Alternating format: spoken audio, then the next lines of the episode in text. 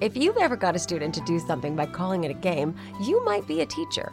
Being a teacher sometimes means finding ways around limitations, problems, or struggles to keep things on track. We learn to improvise and adapt.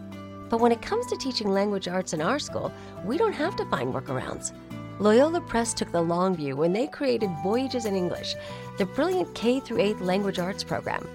The fundamentals of grammar and writing that students learn enable them to become effective writers which can help improve performance on standardized tests and grow into successful communicators. The flexible framework of Voyages in English is adaptable to any teaching style and any student's abilities. With practice, the mechanics build in complexity over time. It just all works together. Visit voyagesinenglish.com to learn more, then order a sample. With Voyages in English, there are no crazy workarounds, just solid help for today's language arts teachers. Catholic Teachers Lounge with Jill and Colleen. Welcome to the Catholic Teachers Lounge, the only podcast by Catholic school teachers for Catholic school teachers. I'm Jill. I'm here with Colleen. We are grateful to be together again to laugh, explore, and connect. Thank you to Loyola Press for sponsoring us and for you, the teachers, for doing what you do every day. We are rounding out Catholic Schools Week, and we have one of my good friends on again. This is Mary Pat Donoghue. Thank you for joining us today. Thank you for having me. I'm very excited to be with you um, to talk about something that is always dear to my heart, which is teaching and Catholic Schools Week. Uh, Mary Pat and I met long ago when she helped me with an accreditation for a classical academy here in Grand Rapids. And since then, our paths continue to cross in all these different roles. Um, she is with the USCCB, and I'm hoping you can tell us a little bit more about your role there yeah, it's it was pretty mysterious to me for a long time um, until I came into the role. I am the director of what is called the Secretariat of Catholic Education, which is the office that supports the Committee on Catholic Ed, which is bishops. So it's chaired by Bishop Thomas Daly of Spokane, and then there are seven other bishops that consult with him. So I see my job as like a funnel. I funnel some of the vision and guidance from the bishops down out to superintendents, to, um, to folks working in any institutional setting of Catholic education. But I also funnel things back up. So it's important for me to stay connected to schools and to teachers so that I can help bishops understand a little bit better about what's going on in schools. And you didn't always, ha- yeah, you didn't always have a role like this, right? Like, so you oh, no. also led a school, yeah, yeah. yeah.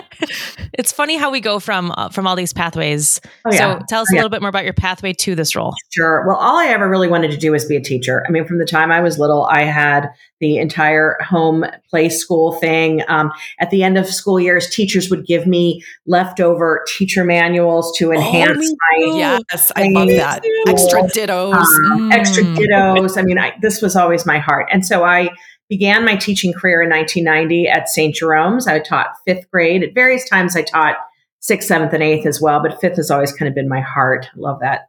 I love that age group. And I did that very happily for uh, about uh, 10 years. And then I became the vice principal of the school, um, learned a lot about what was involved in running a school. And then almost as soon as I became principal, literally about two months later, we were informed that the school was on the verge of closure, that the diocese would not allow it to continue to operate um, unless we had a plan forward. So, you know, the, the story behind that, we did find a, a different path, uh, sort of a new curriculum pedagogy. This, I'm proud to say that school is thriving, but I, I did leave after seven years as principal. Um, and then I became a consultant, which is where I met you, Joe. And um, that was really exciting because then I was able to go across the country and see many, many, many different uh, forms of Catholic education, many different types of schools, very large, thriving suburban schools. I think I have a fond memory of being at a very small Catholic school in Montana where there were, you know, signs on the doors reminding students to keep doors closed so that bears didn't get in. Oh, um. I, okay, I'm in, I'm in, a really different place. Um, and then that led uh, to my current job, which I have to say is funny. I think we've all had this experience.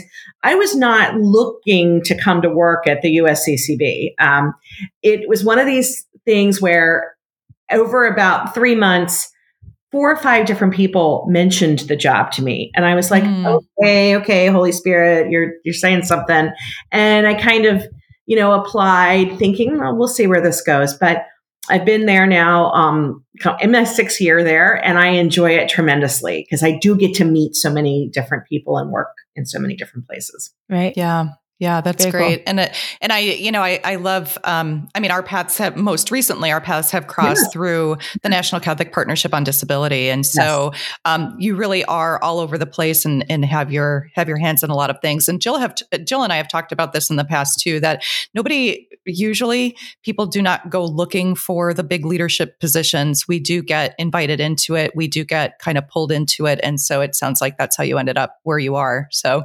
that's pretty accurate because I, I still think of myself as teacher Yeah. Um, that's my Mhm. primary identity. And I, when I get a chance to be in a classroom with kids, I, you know, I just can't resist. Yes. So yep. Yep. And that's what makes you good at what you do. And I think that's where every teacher, when they hear that, they hopefully can feel that tug on their heart if that's what they're called to. Because there's no teacher in any lounge saying, you know, someday I'd like to work for the USCCB. Like no one even thinks about that. No. So, but they're out there, and that's who's going to lead in these next. Every round of a generation is going to need someone who's a teacher who's going to go take these roles because it's their turn. And that's, I think everyone needs to continue to hear that because none of us, we all thought we'd be in teaching forever. So forever. here we are. Yep, Yes. absolutely. Yeah. Wherever, whatever Okay. we're doing right now, we did not envision that. So We have a Okay. game to play. We can't miss the game. See, we're No, losing let's our play the game. at the end of the week. Okay, Colleen's got a game for you. Don't be scared. It's would you rather.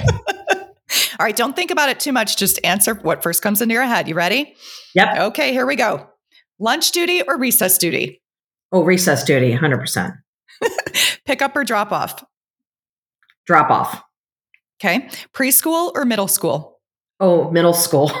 I love Mhm. preschoolers, but oh man, definitely out of my wheelhouse. Yep. Basketball game or band concert? Band concert. Okay. Write a paper or do a presentation? Ooh, that's a hard one. I have to say, do a presentation. I'm a natural Okay. hand. Okay. Come early or stay late? I'll come early. Okay. S- science fair or Renaissance fair? Oh, Renaissance Fair. direct traffic or direct the play? Oh, direct the play, 100%. Okay. Field trip or fundraiser? Field trip, Adoration or praise and worship? adoration. Christmas play or passion play? Ooh, that's a tough one. This has stumped to everyone all week. There's, there's such joy, you know, there's just a Mhm. sense of joy in in the Christmas play. When, when you do the passion play, I mean, we did the living stations, there, there's a, a deeper sense of meaning and prayerfulness. I am going to have to say the passion play. Okay. Yeah. Yep. All right. Last question. In the wild, would you rather encounter a praying mantis or a Venus flytrap? Oh, praying mantis. I think they're good luck. They need all the luck I would get in the wild. I also, Colleen, I want to take everyone who said Renaissance Fair to a Renaissance Fair this week. Like, can we all do a field trip of the teachers' And lounge? Bruce, Bruce Hermy needs to lead that field trip because he like I've told us way more. One. Yeah, It's he so knew a lot of detail. I was, it really threw me off. So that was amazing. All right. Well, thank you for playing. Um, so I'm curious, you didn't, I, I don't think you said in your intro, were you a Catholic school student throughout your life? Oh, Yes, I was. I'm the Okay. youngest of eight kids. My mom and dad put us all through Catholic school. Um, I went to St. Jerome's, the school I later led. Oh. youngest to do that. And then I went on to Elizabeth Seton High School um, here in Bladensburg, Maryland, Daughters of Charity. And um, but then in college, I went, I went public. I went to the University of Maryland. It was my first non-Catholic Yeah. school experience. So it was Yeah. jarring. Okay, I have a question about that because we've talked about this a little bit, Mary Pat. And like many of us were prepared to be a teacher in a public school, public Yep. university. Yes. And then we landed in a Yep. Catholic school. And even if even if our even if we were on fire for what we were doing, we all felt ill prepared because you Yes. can do formation as you go, but you're still responsible for teaching the faith. Like, do you Right. remember that feeling? Yes, very, very much so. Uh, because so much time had been given to building lessons and units. And I, I remember when I finished my student teacher, student teaching assignment, my cooperating teacher said, look, copy all my files for the next three days and you'll have things to start with, which was great. But none of this was, this was a public school. So none yeah. of this was ordered to forming kids in such a way that they can actually receive the teachings of the faith. And I have to admit, through an accident of birth, I mean, the period of time in which I came up in the church, I wasn't particularly well formed myself. You know, right. we did a lot of um, guitar singing and banner making, but didn't really understand yep. faith deeply. So I had to, I had mm-hmm. to kind of learn that, you know, in my 20s and 30s. And I think the more we talk about that and the more teachers in the lounges talk, the, uh, like just expose that and just say, you know what? I also don't think I was formed very well, uh, which takes some vulnerability. We need help on how we're going to teach the faith. Or I, yeah. you know, I have plenty of PD for how to teach reading, but I don't know how to teach my religion course. Like that's, that's, that's really great. important for us to be able to admit. So we are not repeating mistakes that happened with us. And, and not that I, I don't think I was, I was taught something incorrectly. I just don't, I wasn't taught enough that that's kind of how I feel it. It was very sincere on the part of everybody who who did form, um, and it was very much in the stream of the way things were in the church. There was an emphasis on emotional connection, experience, um, but we just didn't have um, enough of the substance, and we didn't understand that when you talk about the faith, it's not just a, a particular um, defined body of knowledge, but it's it's the logos. It's Christ as as the organizing principle of everything, so that yeah. math and science and literature all cohere in Him. I didn't know that at all until way later in my career, and I wish I had. Agreed. Agreed. So, okay, so switching gears just a little bit, can you tell us then? So, you were a Catholic school student, you're a Catholic school teacher and leader. Mm-hmm. Your favorite memories, give us two of your favorite memories of Catholic Schools Week from your life as a child or in your career. Well, I, I, remember the year it was Catholic Schools Week, and it was also the year that Pope Benedict was coming to visit the DC area. So mm. we um, and we had a, a, reason to think that uh, we were very close to where the helicopter would go. So we actually did um, a little message out on the out on the playground, uh, you know, for the Holy cool. Father, and um, that was kind of cool. We got aerial shots of it, and um, so that that one sticks out. I was always, I was that teacher who was always planning Catholic Schools Week. Um, so some people loved me and some people hated me uh, mm-hmm. because I tended to want to do all these very you know intricate things. Um, yeah. I think you know I think as a kid what I what I recall is um, walking to a, a nearby nursing home. And you know and we were what we were tasked i was in the eighth grade and we were to give um, a party. We were actually planning a party for the residents. It was so much fun. Um, that really sticks out wow as, that's as awesome. great, great memory. great I love example. that idea. Yeah.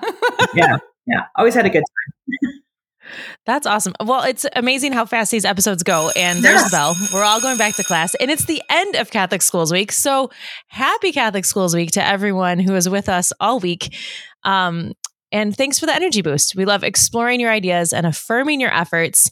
Keep the suggestions coming in. We're back to a regular week next week with three episodes on Tuesday, Wednesday, and Thursday. So tune in as we talk about more great ideas from fellow teachers. We'll see you next time.